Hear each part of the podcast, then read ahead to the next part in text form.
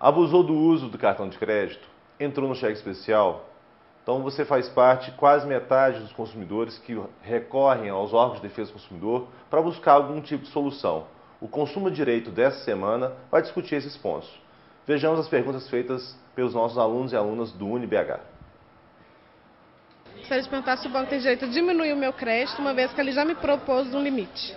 Qual é a situação? Nós temos aqui um caso claro de alteração unilateral do contrato. Em hipótese alguma, o fornecedor pode fazer uma mudança no contrato sem consultar o consumidor ou a consumidora. Se existe um limite de crédito, ele pode até ser renegociado, desde que as duas partes cheguem a um novo acordo.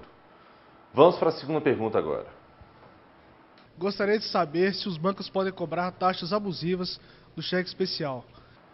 O problema todo é que os bancos podem cobrar taxas e elas devem ser informadas claramente ao consumidor, não só de uma nova criação de taxa, mas eventuais aumentos. Agora, não existem valores fixados a serem cobrados em relação às tarifas bancárias. Apenas há uma necessidade de informar o consumidor sobre as mesmas. Agora, de qualquer forma, vale a pena você sempre estar se informando junto à agência bancária quais são os valores a serem cobrados, para que você não seja surpreendido um dia desses qualquer.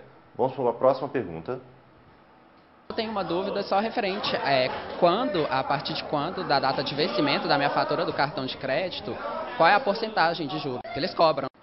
Nós temos sempre cobrança de juros no caso de atraso do pagamento. São chamados juros moratórios, que segundo o Código de Defesa do Consumidor, o limite é de 2% sobre o valor da dívida.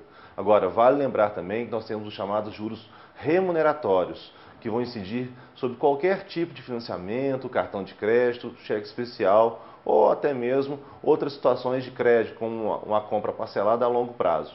Nesse caso, os juros não têm uma definição legal de valor. Agora, o fornecedor deve informar claramente ao consumidor sobre os valores a serem cobrados junto a ele. Vamos para a última pergunta. Eu queria saber como o PROCON pode me ajudar em relação aos juros abusivos.